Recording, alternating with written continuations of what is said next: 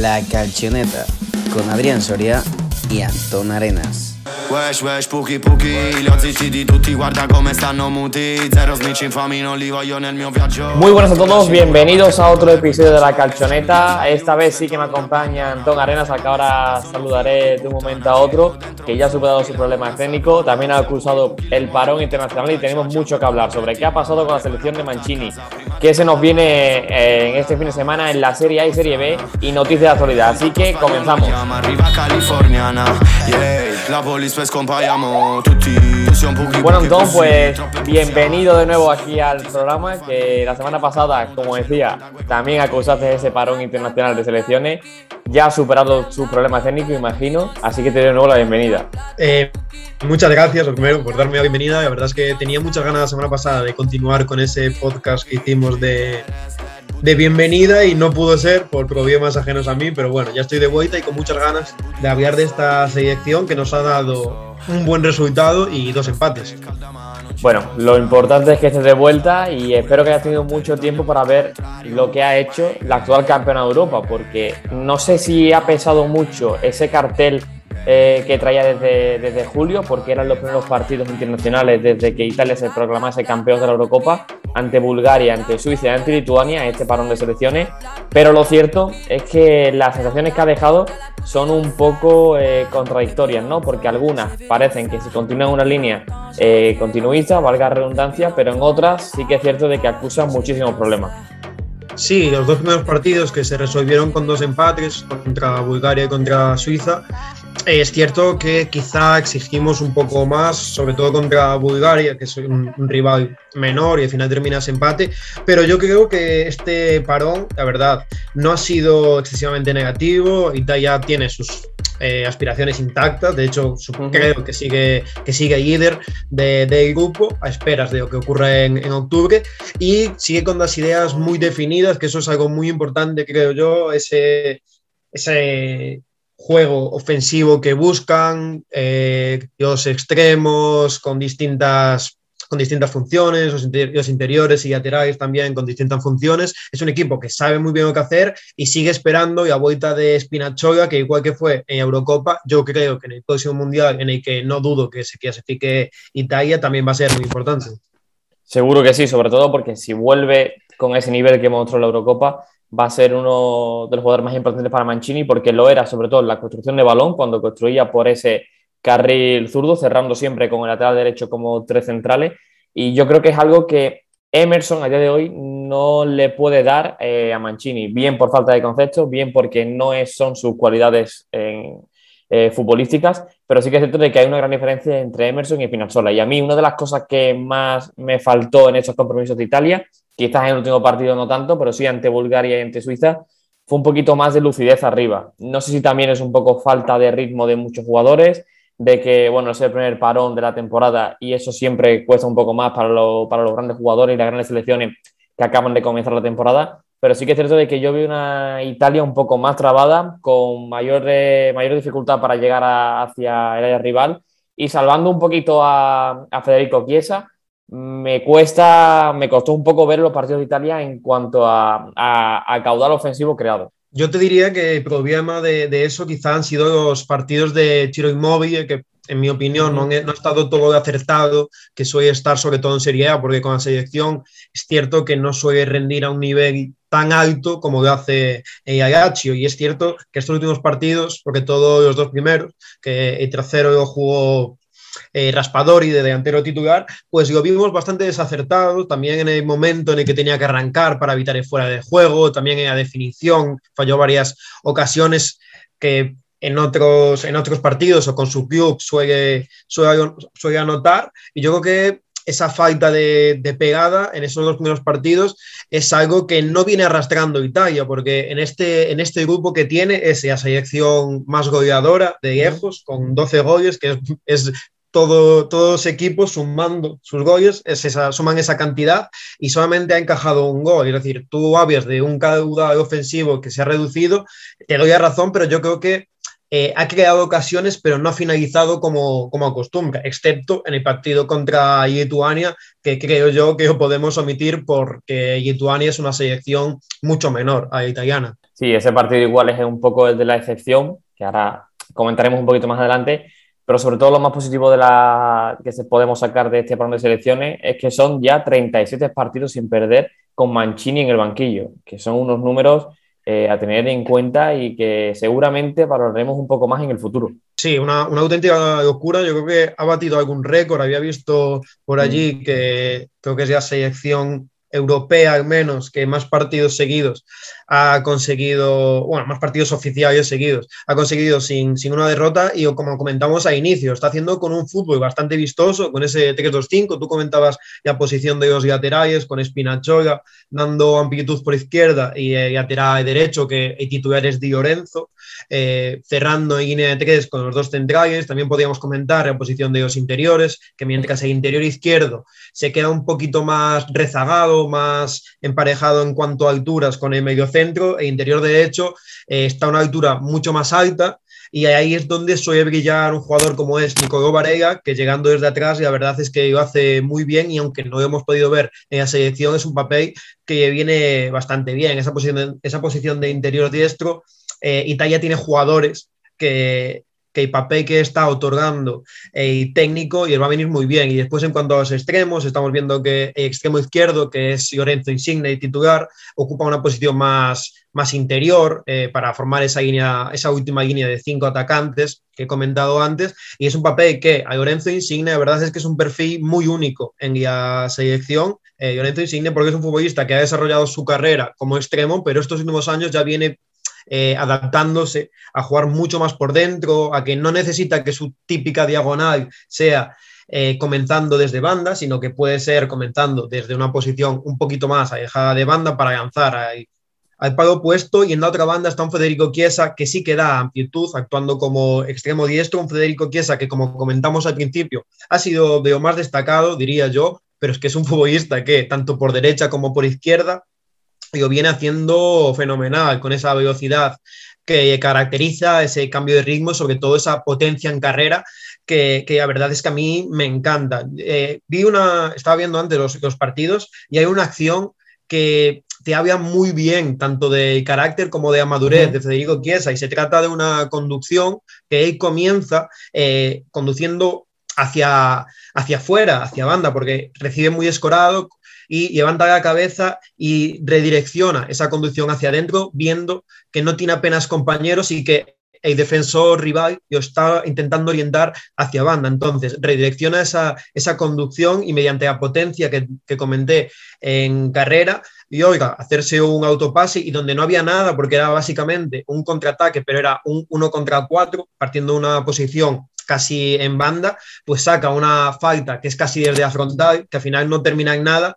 pero saca petróleo de una jugada donde Italia no tenía futuro. Eso es básicamente Federico Chiesa en la selección muchas veces, pero sobre todo en la Juventus. Federico Chiesa es casi un jugador con alma ochentero, noventero que juega en nuestros tiempos actuales. Y ya lo vimos en, la Eurocopa, que no comenzó siendo titular, fue Berardi, pero al final acabó siendo uno de los jugadores más importantes de, de Mancini. Me, gusta mucho que hables del, cómo se conforma el centro del campo de Italia, porque lo de Varela ya lo vemos mucho, lo vimos con Conte en el Inter y ahora lo seguimos viendo con Inzaghi en el banquillo también en el Inter, de que Varela es un futbolista que juega casi siempre en ese interior derecha, con mucha llegada hacia el rival, también cayéndose banda, y es un poco lo que hace el Inter cuando juega la Serie A y lo que hace Mancini cuando juega en, Italia, ¿no? Jorginho, que, que es el pivote, digamos, eh, mantiene su posición de medio centro y el otro interior, que puede ser bien Berratti o bien Locatelli, que vosotros Locatelli en el partido ante Suiza me pareció de los más destacados de, Italia, en un partido muy trabado y que, y que, bueno, y que casi que no hace justicia a lo que veníamos viendo de Italia. Eh, pero bueno, son piezas que saben moverse muy bien, que tienen un automatismo todavía muy claro y que, y que ya próximo para un internacional, Antón, hay que decir que es en octubre en esa semifinal de la Nations League ante, ante España. Bueno, antes de pasar con ese partido contra España, que seguramente va a ser un partidazo a pesar del momento que vive España, de un, un poco de dudas y de estos dos empates que ha tenido Italia, me, me, parece que has comentado dos nombres que me parecen muy interesantes. El primero, eh, Berardi, que era el titular por encima de, de Chiesa hace un tiempo, y es que a mí Berardi no me termina de convencer en esta función que tiene extremo diestro en la selección italiana, porque Berardi me gusta, me gusta mucho más en espacios interiores, eh, que dando amplitud como hace, como hace Chiesa, porque Berardi es un futbolista que nació un poco más como delantero y se mudó a extremo diestro, y Chiesa es un extremo al uso, con, con, una potencia que Berardi no alcanza a tener. Berardi es un futbolista que en el circuito asociativo, eh, igual que pasa a Lorenzo Insigne ahora mismo, brilla mucho porque es inteligente en cuanto al pase, tiene, tiene imaginación, pero no tiene un regate diferencial como puede ser Federico Chiesa con su cambio de ritmo. Entonces, no me termina de convencer eh, Berardi eh, en la posición de, de extremo diestro. Es cierto que no hay otra posición para él, pero yo creo que lo ideal para un jugador como, como él sería un papel como Lorenzo Insigne, por la otra banda. Pero obviamente la selección italiana no se lo puede dar porque el que tiene más potencial ofensivo es el lateral izquierdo y no vas a cambiar todo el esquema en base a que Berardi no es lo mismo que Federico Chiesa. Y hay otro nombre que comentaste, es el de Yokategui, que a mí me gustó bastante en ese partido contra Suiza. Es cierto que me, me faltaba una primera altura para, para, el pase de seguridad así corto que tiene muchísimas veces Jorginho, porque el anterior partido había sido Berratti, que Berratti es un futbolista espectacular, la verdad, en cuanto a ofrecerse entre líneas, en cuanto a recibir pases de sus compañeros, siempre está ahí y a los, en los primeros minutos me dio la sensación de que Locategui le costó un poco aparecer en juego, pero conforme pasaban los minutos empezó a sumar pases y también hay que destacar que no eran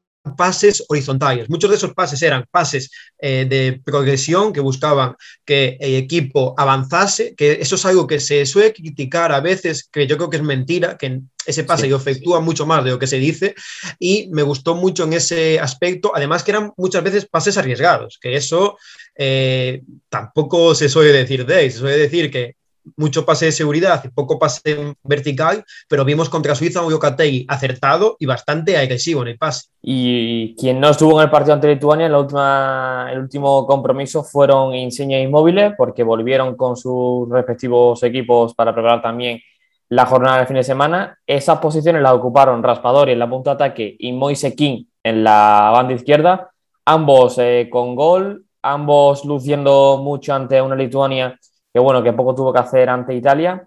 Y yo te pregunto, Antón, ¿te gustó el partido de Moise King y de Raspadori? Porque yo, por ejemplo, defiendo de que creo que Giacomo Raspadori es el delantero que mejor le viene a esta Italia de Mancini, aunque por supuesto no tiene las cifras goleadoras con su equipo que tiene Chiro pero de aquí al futuro creo que acabará siendo el delantero de la selección porque me parece que es el que mejor se adapta a lo que pide Mancini. Yo cuando estaba viendo los partidos contra Suiza y contra Bulgaria, yo estaba pensando en otro nombre que era Caputo, pero es cierto uh -huh. que Raspadori en el último partido hizo todo básicamente lo que se demandaba o se pedía a Chiro Inmóvil. Primero, que sea en los últimos metros eh, eficaz y segundo, que se ofrezca para que el equipo consiga avanzar. Y es cierto que Chiro Inmóvil muchas veces no hizo ninguna de las dos cosas y en cambio Raspadori sí lo hizo. Yo no sé si para ser titular, porque estando Chiro Inmóvil y, y Begotti puede ser difícil, pero está progresando a, un, a, una velocidad de vértigo, la verdad. Pero yo creo que va a tener un papel muy importante de cara a estos, a estos próximos años, pero es un jugador muy de presente. Y en cuanto a Moise King, a mí me gustó porque eh, lo tenemos visto de toda la vida como un delantero centro y en esta posición de, de extremo pero más centrado, me gustó porque puede, primero, eh, abusar de, velocidad atacando el espacio y segundo, estar en los últimos metros, que es algo que como un delantero centro que es, mmm, y le gusta. Entonces, yo creo que Mancini puede ahí haber encontrado su posición, porque es cierto que como extremo diestro en un... Como si, si fuera una posibilidad muy remota, mm, yo creo que ni de broma, pero en esa, en esa posición sí que puede encajar y sí que lo hizo muy bien contra Lituania, la verdad. Pero vamos a ver qué es lo que pasa, que ahora vuelve a Juventus mucho más maduro tras ese paso en el PSG. Eso es lo que ha pasado con la selección italiana y ahora vamos a mirar a lo que se nos viene durante el fin de, porque regresa la Serie A, regresa la Serie B, que también descansó eh, en este parón internacional. Y lo cierto es que tenemos partidos de alto nivel, tenemos partidazos que vamos a repasar. Arranca la jornada el sábado con el Empoli Venecia, más tarde tendremos Napoli Juventus y cerrará Atalanta Fiorentina. Ya el domingo Sandoria Inter, Cagliari Genoa, Spezia Udinese, Torino Salernitana, Milan Lazio a las 6 de la tarde y cerrará Roma Sassuolo y el lunes para cerrar la jornada 3 Bolonia Elas Verona. Eh, Antón, partidos de alto voltaje, partidazos con equipos ya grandes de la parte alta enfrentándose. ¿Cuál es el partido a priori que más te llama la atención? Bueno, yo creo que el partido que entra más por dos ojos es ese Napoli y Juventus, pero me parece que va a estar un poco descafeinado porque eh, las bajas de Den y Obotka mm. eh, y también creo que Zielinski en el centro de campo de, de Napoli van a diezmar muchísimo al técnico y no sé a quién va a poner a posición de medio centro porque Fabián eh, no ha tenido experiencias y no ha terminado de cuajar ahí, pero no tiene muchas más alternativas. Eh, Mertens también es baja y Guillaume, y seguramente también sea baja. Es decir, en Napoli llega con muchas bajas, con jugadores además importantes, creo yo, que no están.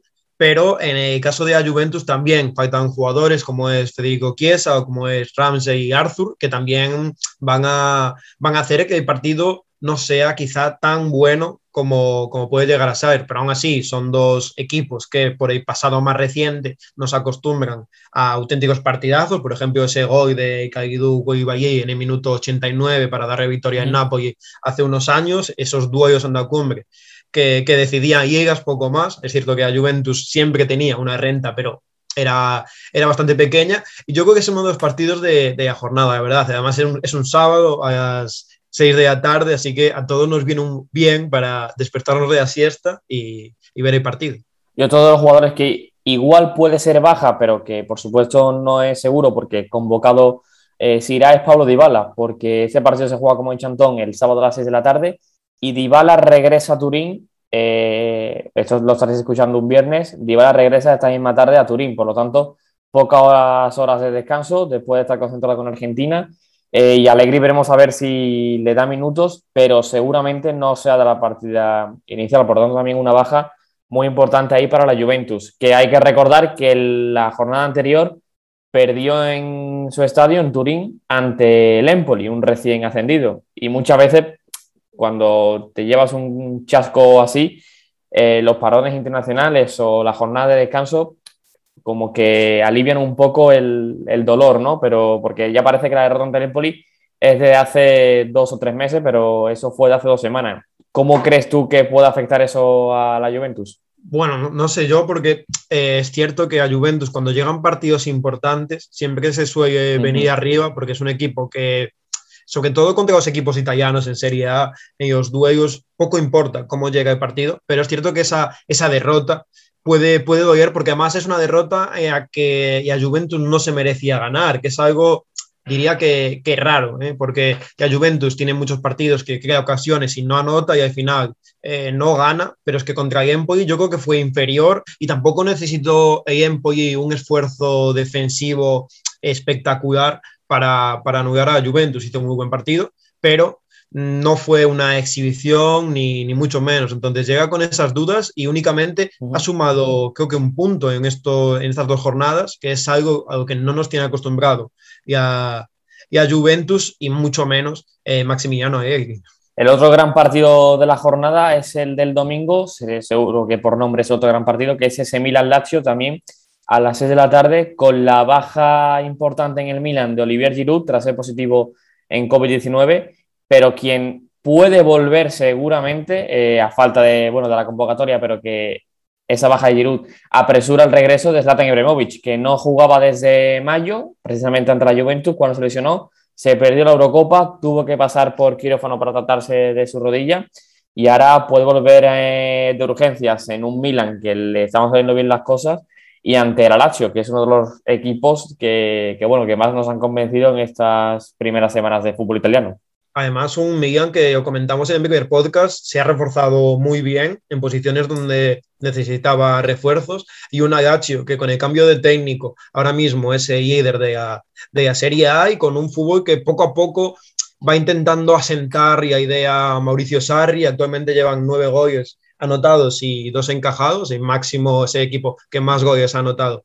de toda la, de toda Serie A, así que va a ser un auténtico partidazo. Y como tú dices, eh, a ver, veremos si Ibra está de, de, partida, porque si Milan consigue que Ibra eh, sea titular, la verdad es que todas las variantes que tiene Stefano Pioli en la delantera en cuanto a movilidad de distintos perfiles, porque la línea de, de tres que tiene por detrás de delantero suele ser muy, muy móvil y aprovechando el buen momento de Ibrahim, que ha sido una de las, yo creo que diría, sorpresas, aunque es cierto que la temporada pasada dejó muy buenos partidos, pero es una de las noticias positivas de este inicio de temporada. Así que veremos cómo consigue frenar eh, Millian, porque mm, el, el, año pasado eh, hizo una muy buena temporada, sobre todo gracias a su buen hacer defensivo, y esta temporada está consiguiendo imitar esos, uh -huh. esos buenos registros ante un ataque que, como he dicho, es, es mortal. Has mencionado que el Milan se reforzó muy bien. Uno de los fichajes últimos del Milan, bueno, el último, que quería comentar contigo era el de Junior Mesías, porque el año pasado fue uno de los jugadores que más nos sorprendió en Italia, seguramente una de las revelaciones, que en 2019 eh, jugaba en Serie C, en, cuando ascendió con el Crotone fue uno de los jugadores más destacados del equipo y en su, en su primer año en la élite, nueve goles, cuatro asistencias en 36 jornadas de Serie A disputadas eh, 30 años, uno de los jugadores que le llega casi un premio ¿no? de jugar en un histórico como el Milan y que esta temporada además pues disputaron la Champions. Yo me acuerdo de, de ver a Junior Mesías eh, cuando estaba el Crotone en Serie B, dijo, uh -huh. anda, este futbolista me resulta llamativo porque había, había partidos que jugaba como interior, eh, otros como delantero acompañando así, me busqué en YouTube y había, había una, una recopilación de mejores momentos con el Gocciano, que es un equipo sí. que no sé si está en Serie C o Serie D, y había un comentario que me hizo mucha gracia que dijo, este, este chico no es muy bueno. Y dije yo, bueno, a ver... A ver, no es muy bueno. De, de aquellas estaba en Serie B con. El Crotone ascendió, el Crotone descendió después, pero ese chico que no parecía que era muy bueno a, a, sus 30 añitos, que la verdad es que son 30 años, pero lleva 4 jugando de fútbol, se podría decir 4 o 5 jugando de fútbol, pues, pues no, no resultó ser nada malo y llega en Milan, yo creo que en el mejor momento de su corta, entre comillas, carrera, sí. y no tiene además excesiva, yo creo que no hay excesivas expectativas depositadas uh -huh. en él. Llega para ser una alternativa a, a Saga Makers, a, a Brahim, pero no va a ser titularísimo. Eh, yo creo que tiene más nivel que Castillejo, entonces no va a tener tampoco eh, demasiada presión. Y si tiene presión, yo creo que es un futbolista que maneja la presión bastante bien, porque en el Crotone, ofensivamente, casi todos los ataques pasaban por sus botas. Así que yo creo que Milan ha hecho una incorporación muy buena. Además, eh, llega, llega cedido, creo, por, sí. bueno, cedido pagando una, una cuantía con opción de compra. Así que no hay excesivo riesgo y buena operación, diría. Ya, y sobre todo, a mí lo que me ha sorprendido es que nadie se haya lanzado por Junior Mesías hasta el último día de mercado. O sea, yo creo que el Milan al final aprovecha que no consigue cerrar a ningún futbolista top, digamos, de, para la media punta, que al final la van a ocupar eh, pues Brahim, eh, Junior, Mesías, eh, bueno, Casillejo, Saleme, que se juegan por dentro. Yo creo que eso se aprovecha en Milan, pero me sorprende que hasta el último día de mercado nadie haya ido por uno de los mejores jugadores, digamos, de la temporada pasada en Italia. Igual, lo mismo que con Simi, que hasta los últimos días de mercado no cerró su, su fichaje por la Salernitana, que aún así sorprendente que ningún otro equipo de, de Italia eh, con mejor eh, expectativa que la Salernitana se haya lanzado a, a, por él. Es que a mí me sorprende sobre todo un equipo que se podía hacer con él, como era el Genoa, que Junior uh -huh. Mesías jugaba en un 3-5-2 eh, como interior o como delantero y se salió en ese esquema. Eh, Genoa juega en 3-5-2 y el Genoa básicamente eh, cambió toda su delantera, excepto obviamente Goran Pander, que ahí sigue, pero no sé, tocar a la puerta de Junior Mesías, eh, cuánto cuestas, cuánto pide, no sé qué, no es costaba nada. Y en verdad no hubo casi rumores de, de fichaje por ningún equipo y es sorprendente que, que, haya sido en Milan, además, como dijimos, de forma barata, diría yo, que, que se hiciese con su fichaje en el último o penúltimo día de, de mercado. Uh -huh. Es decir, yo creo que hay bastante, bastante error de los equipos de Serie A, igual que el caso de Mateo Ricci, que esta temporada va a jugar en Serie B, cuando la temporada pasada eh, terminó jugando con la selección italiana, un futbolista que jugaba en Spezia, recordamos. Entonces, si, si Spezia no te renueva, llegas gratis a cualquier equipo, yo creo que hay muchos equipos en Serie A que querrían a Mateo Ricci, igual que pasa con Junior Mesías, pero yo creo que hay, hay algún problema de scouting o de dirección deportiva porque suena bastante raro. Y lo de Mateo Ricci es una pena que este año no lo tengamos en Serie A porque, porque igual el año pasado la Spezia fue uno de los mejores con italiano al mando, ¿no? Y sorprendente que no continúe en la élite del fútbol italiano. Y en el caso de Junior Mesías, como tú comentabas el ejemplo del Genoa, el Genoa firmó muy pronto, digamos, a Hernani, que puede ser, digamos, la mm. opción B de Junior Mesías o Junior Mesías de, Hacendado. Pero bueno, al final firma, firmó a Hernani, pero tenía a Junior Mesías en el Crotone. Bueno, sorprendente que al final no se haya marchado antes, pero bueno, llega al Milan y ojalá eh, pues bueno, pues lo haga bien porque es uno de los futbolistas que, como hemos dicho, el curso pasado nos sorprendió bastante. Que además eh, un Genoa que había vendido a Sean Murodov, que tenía dinero en, caja y podía ofrecerle un buen contrato, pero bueno, veremos cómo, veremos cómo lleva la temporada a Genoa y si al final se, se arrepienten de no haber firmado. Veremos a ver, y en Serie B, Antón, que también tenemos eh, jornada este fin de semana.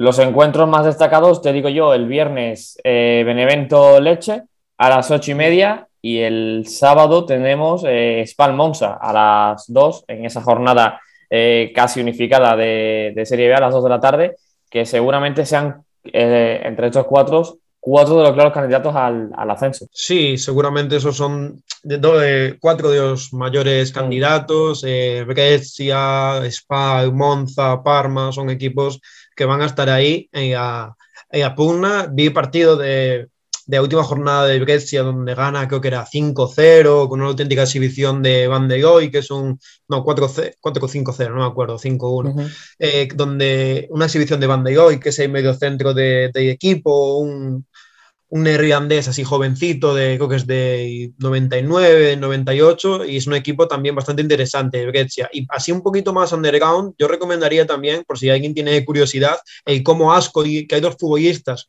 que a mí me gustaron estas dos últimas jornadas, como es Moutir Chadia en el Como, que además es ex de, de Ascoy, un extremo muy talentoso y muy divertido de ver, y en cambio en el Ascoy hay otro jugador que tiene, tiene nombre un poco de, de baloncestista, de jugador NBA como es Darío Saric, que también es un interior con mucha calidad técnica, con ambidiestro, que es una facultad que buscan todos los, que buscan todos los jugadores y que EI domina. Entonces son dos futbolistas que van a ser muy a tener en cuenta en esta temporada de, de equipos que yo creo que van a pelear o por media tabla o por no descender en el caso de cómo. Darío Saric, a mí fue uno de los jugadores que más me sorprendió cuando, cuando Guillermo Bascal eh, coge el primer equipo del Ascoli. Creo, si no recuerdo mm. mal, o sea, creo que no lo tiene en el primavera, me parece, ¿no? No lo dirige en el primavera Guillermo Pascal, pero cuando sube sí que es cierto de que es uno de los jugadores que más minutos tiene. Y a mí me sorprendió bastante, sí, sí, sí que es bastante interesante que llegaba desde, creo que era eh, Carpi en Serie C y yo ficha eh, Asco y había rumores de algún equipo de Serie A, pero al final yo ficha eh, Asco y, yo había visto un partido en el Carpi en el playoff de ascenso y me llamó bastante la atención y la verdad es que con Egasco el otro día dejó un doblete con un gol con cada pierna que, que, no, con un gol desde afrontar y de área, con cada pierna, que no deja indiferente a, nadie, la verdad. Así que habrá que seguir eh, muy de cerca porque hay varios jugadores interesantes, la verdad, en esta categoría. Pues ahí queda eso, te preguntaré el martes sobre cómo ha ido la Serie B. Vamos a repasar un poco ahora qué es lo último que ha pasado en la actualidad.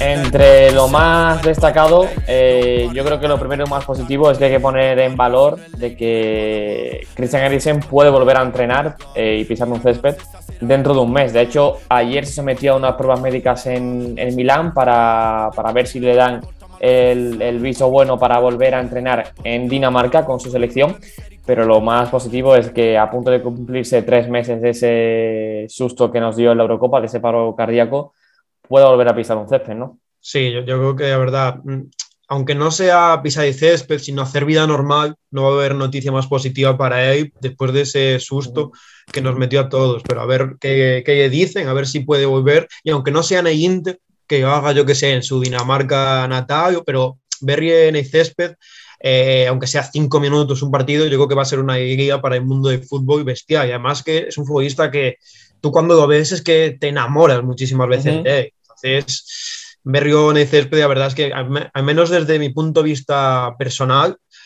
no tengo, hay pocas cosas de las que tenga más ganas, la verdad. Así que veremos cómo, cómo dan esas pruebas y ojalá haya suerte.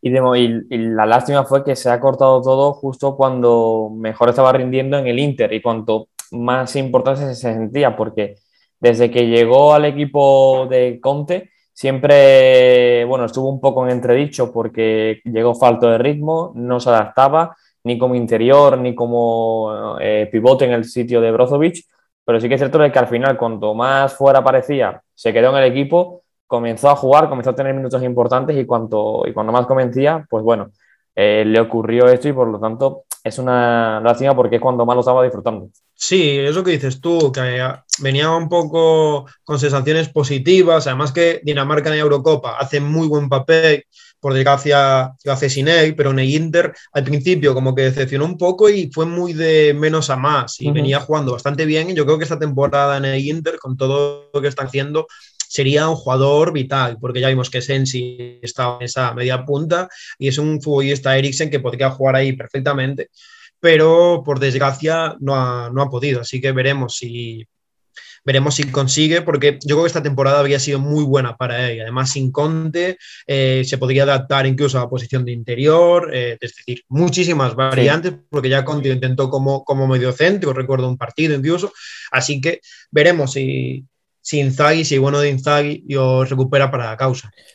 Lo, el, gran problema aquí que hay que señalar es que para, bueno, para aquellos que no lo sepan y para los que lo sepan, se lo recordamos, es que según las, las normas del, de la Serie A, bueno, de la Lega, en este caso en Italia, Christian Eriksen no podría jugar en Italia porque tiene implantado un micro desfibrilador y la regla no le permite jugar con eso. Por lo tanto, bueno, habría que ver cómo podría volver a la competición, si podría jugar en Italia, si debe jugar en otro equipo, pero por ello de momento se entrenaría en su país, en Dinamarca, pero como decimos, lo más importante es que, bueno, de que esté abierta esa posible ventana y que todas las pruebas salgan lo mejor posible para que, bueno, para que Eriksen poco a poco pueda volver a entrar en contacto con el balón. Otro de los más destacados que ha pasado en, hace poco en, en Italia, lo hablamos un poco fuera de micros Antón y yo, es el fichaje de Riverí por la Salernitana. Random, fuera de mercado, creo que pocos esperamos que llegase al equipo de Salerno, porque, bueno, en todo lo que engloba ese fichaje es en sí un poco extraño.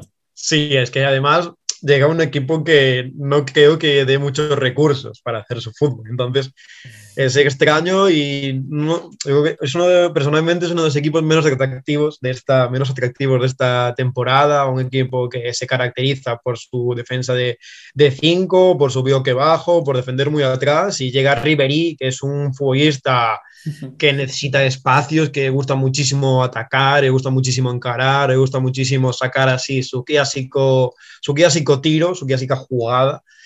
Y yo creo que a Salernitana no va a poner muchas facilidades. Eh, lo, hablábamos antes, no habría un destino más de retiro espiritual que, que la ciudad de Salerno, porque tampoco es una de las mejores ciudades de, de Italia. Pero bueno, el bueno de Riverí ha decidido este destino, no sabemos si por sueldo o por proyecto deportivo, pero eh, hay ganas, yo, yo tengo ganas de, de, verlo porque es un futbolista que no termino, de, no termino de entender su decisión y no termino de verlo en un equipo así. Entonces me, me resulta muy chocante cuando salga de césped y, y, o bien a defender a 40 metros o 60 de, su, de, de la portería rival, entonces veremos cómo, cómo va. Y bueno, es una ciudad no muy grande, aquí vamos a hacer un poco de geografía eh, telemática por Salerno no es una ciudad muy grande, sí que tiene salida al mar y sí que es cierto de que hay algunos rincones que son bonitos, pero bueno, habiendo vivido en, en Múnich, habiendo vivido en Marsella, habiendo vivido en Florencia, sí que es cierto de que Salerno es un poco un bajón en cuanto a, ciudad para, para Riverí. Y después, deportivamente, estoy de acuerdo contigo. me cuesta verlo en un equipo que, que, bueno, que rechaza un poco el balón, ¿no? Lo, de, lo descarta, se encierra un poco atrás, intenta salir rápido con una o dos torres arriba. Hay que ver cómo, cómo encaja Ribery en ese equipo, pero bueno, supongo que la Salernitana, eh, el año pasado Ribery también fue un jugador que tuvo una temporada eh, decente en Italia y habrá aprovechado una gran oportunidad de mercado y sobre todo a nivel eh, marketing creo que va a ganar muchísimo. Por contar una anécdota de, de Saguerno, que yo creo que varias gente que, que, nos escuche seguramente sabe, es la ciudad que, donde nació Capo Piazza, que, que escuche música italiana. Eh, bueno, y que, la, y, es un rapero, y, que esa, y, que esa es la cabecera de, claro, y que está en la cabecera, de nuestro podcast. pues ese autor de esa canción que da inicio a, al podcast eh, y es su ciudad, ahora mismo está en Milán, pero nació, nació ahí. Y tampoco es lo que dijiste tú, no es una ciudad para, para retirarse. No es una ciudad excesivamente bonita, diría yo. Mm, Florencia, que da bastantes, bastantes vueltas, pero veremos qué tienen preparado porque ya, ya hay impacto que causa ver a, ver a Ribery con esta camiseta es muy, muy grande. Bueno, y otro de los que también se han mudado recientemente de, de, provincia es el de Tizio Caputo, que antes la mencionado Antón al inicio del podcast cuando hablamos de la selección italiana y que ahora eh, firmó por la Sandoria un fichaje que creo que tiene mucho sentido, que además se va a juntar con Fabio Coaglarela y seguramente formen la dupla más molona de la Serie A. Y yo creo que aquí, en cuanto a nivel eh, de, bueno, de, de, de, en cuanto a nivel de provincia, ¿no? a nivel de, de ciudad, sí que es cierto que sale ganando con el cambio a, a, Génova. Génova sí que es bonita. Génova sí que a mí me parece bastante más bonita que, que Salerno. Pero lo que dices tú, va a ser muy bonito verlo, además acompañado de Fabio Coagliarega, ¿eh? una delantera de, un, de 70 añitos fácilmente y dos delanteros que, pese a su edad, la verdad, que han rendido eh, cuando han cumplido los 30 años, han rendido muy por encima de cuando estaban en ella, ella veintena. Además, uh -huh. Chicho Caputo llega después de dos temporadas que, que con De Chervi ha estado espectacular, con ese proyecto de Sassuolo en el Empoli, ese Empoli que asciende y desciende, creo, justamente temporada. Sí. Con Benacer también. Seguidas. Sí, sí, Traoré. un Empoli con, con Benacer, Traoré, Krunic, Di Lorenzo. Que, o sea, era un Empoli. Creo que es de los mejores equipos que hemos visto, ¿eh? recién ascendidos. Sí, sí, sí, era un Empoli. De hecho, creo que desciende en la última jornada. Si no recuerdo mal, sí. creo que desciende en la última jornada.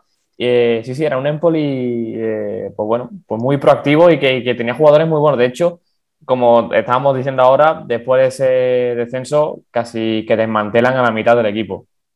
Sí, y no es para menos, ¿eh? porque sí, sí, por supuesto. Que, eh, el 11 de, de aquel Empoli, Empoli ha tenido muy buenos jugadores, ¿eh? la verdad, en esta última, uh -huh. en esta última década.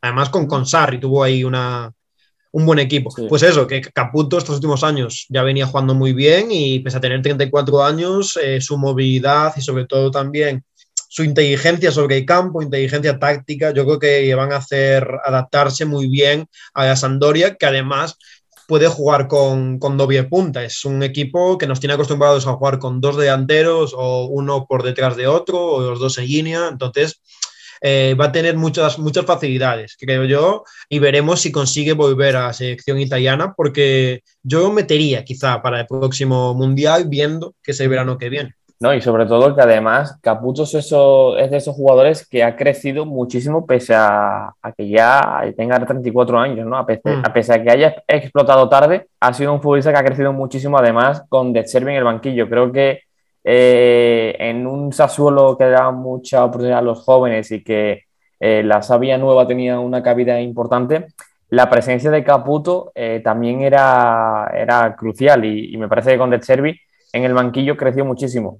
Eh, supongo que también ahora, por supuesto, marcharse a Sandoria, un equipo histórico en Italia, eh, que además seguramente pues, bueno, tenga aspiraciones similares a las del Sassuolo y también económicamente supongo que cobrará más que en el Sassuolo. Supongo que todo viene un poco, pues, pues bueno, por, por, eso se marcha de, del, del, equipo de, de Sassuolo, ¿no? Pero bueno, es un fichaje que sin duda hay que tener muy en cuenta y que, como decimos, eh, encaja muy bien en la Sandoria y que, y que ojalá, ojalá eh, eh, esté en el Mundial de Qatar porque creo que es lo que le falta a su carrera. Es que yo creo que también otro factor que ha influido bastante, que comentamos justamente eh, sobre su ex compañero y es que Raspadori va Mm. muy para arriba. ¿eh? Raspadori, eh, esa posición de delantero centro, de falso 9, porque ya viene muy bien, entonces yo creo que han hecho bastante sitio a, a Caputo ahí para que Raspadori se sienta cómodo y termine de explotar, porque si termina de explotar puede ser una venta para el Sassuolo bastante, bastante importante, igual que ha sido Ocategui esta temporada, o igual que podría haber sido Berardi cuando explotó, pero se ha, se ha quedado y ha hecho historia.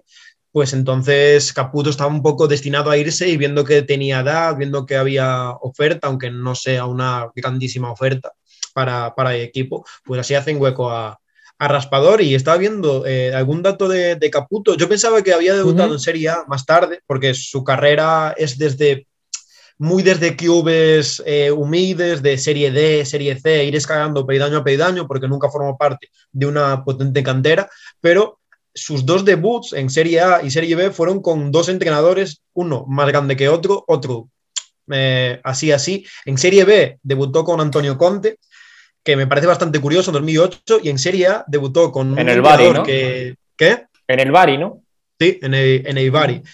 Y en Serie A debutó con un entrenador que a ti seguro que te encanta, como es Giampiero Ventura.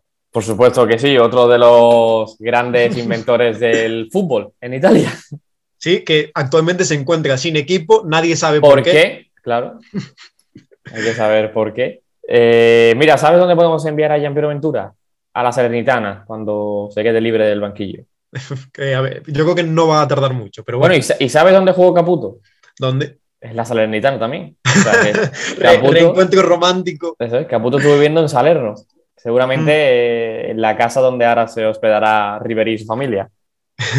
una, una delantera Caputo Riveri, me estás comentando. Bueno, pues sonaría bastante bien. Al menos seguramente nos daría para muchos programas y mucho que comentar. Hasta aquí el podcast de hoy, Antón. Gracias por de nuevo pasarte por aquí, solucionar problemas técnicos ajeno a tu persona. Ah, yo encantado. Nos vemos aquí dos veces por, por, semana, como siempre, con el previa y con el post de la, de la jornada. Eso es, el martes volveremos a pasar por aquí porque además eh, empieza ya también la Champions, por lo tanto habrá mucho que analizar, mucho que comentar, así que dejamos el podcast de hoy por aquí. Muchas gracias a todos por pasaros y un fuerte abrazo. Ciao. Sono nato furbo, non hanno trovato prove. Troppi di diamanti mi hanno congelato il cuore. Non ho più rimpianti, non ho manco più rancore. Non si sente più rumore. Yeah. Urlo ma non c'è più niente. Yeah. Vuoi sapere che sapore? Yeah. Avere tutto, avere niente. Yeah. Yeah. Oh nena.